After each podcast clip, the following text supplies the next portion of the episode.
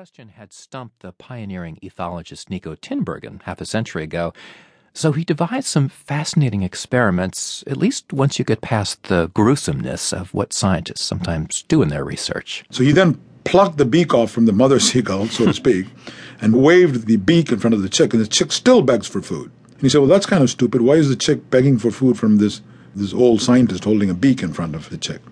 The answer is not being stupid at all, because the goal of vision is to get away with as little computation as possible to solve the problem on hand. And in the case of the chick, what it's doing is taking a shortcut. It's saying the only time I'm going to see a long thing with a red spot on it is when I see mom.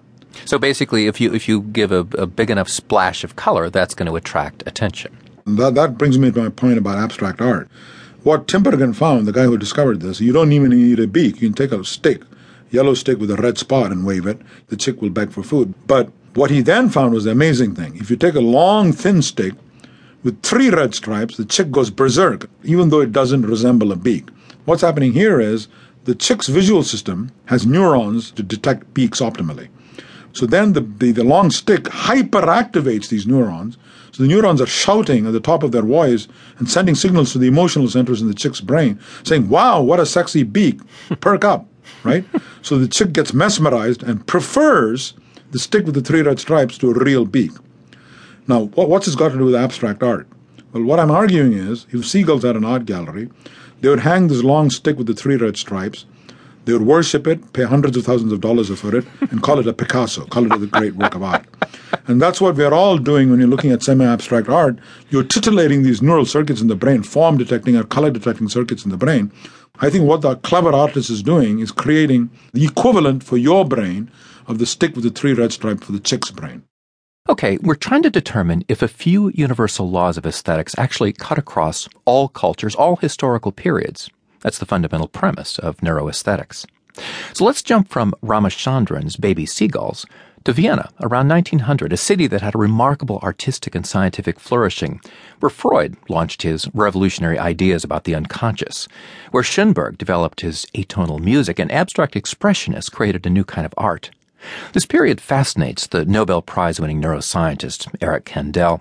In his book, The Age of Insight, Kandel sets out to uncover the secrets of the three great painters of abstract expressionism Gustav Klimt, Oskar Kokoschka, and Egon Schiele. They actually made the point that the purpose of art is not to convey beauty, but to convey truth. And what you see in Klimt is a transitional figure, but Kokoschka and Schiele are full blown expressionists, they introduce this dramatic art form with a conscious attempt to depict unconscious mental processes. So, how did they do it? How did these great Viennese painters tap into the roiling inner psyches of turn of the century Vienna to render it so memorably on the canvas?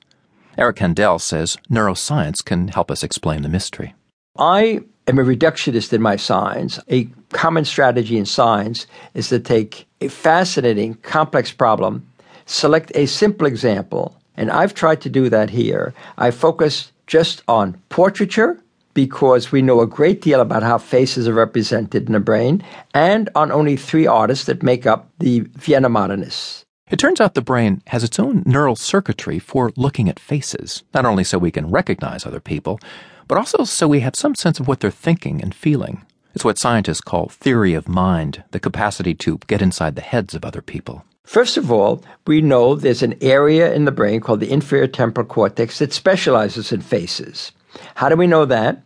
If you have a lesion in that area, you're face blind. If you look in that area, if you do an imaging experiment on a monkey and you show that monkey a picture of a monkey, there are six patches of cells that light up.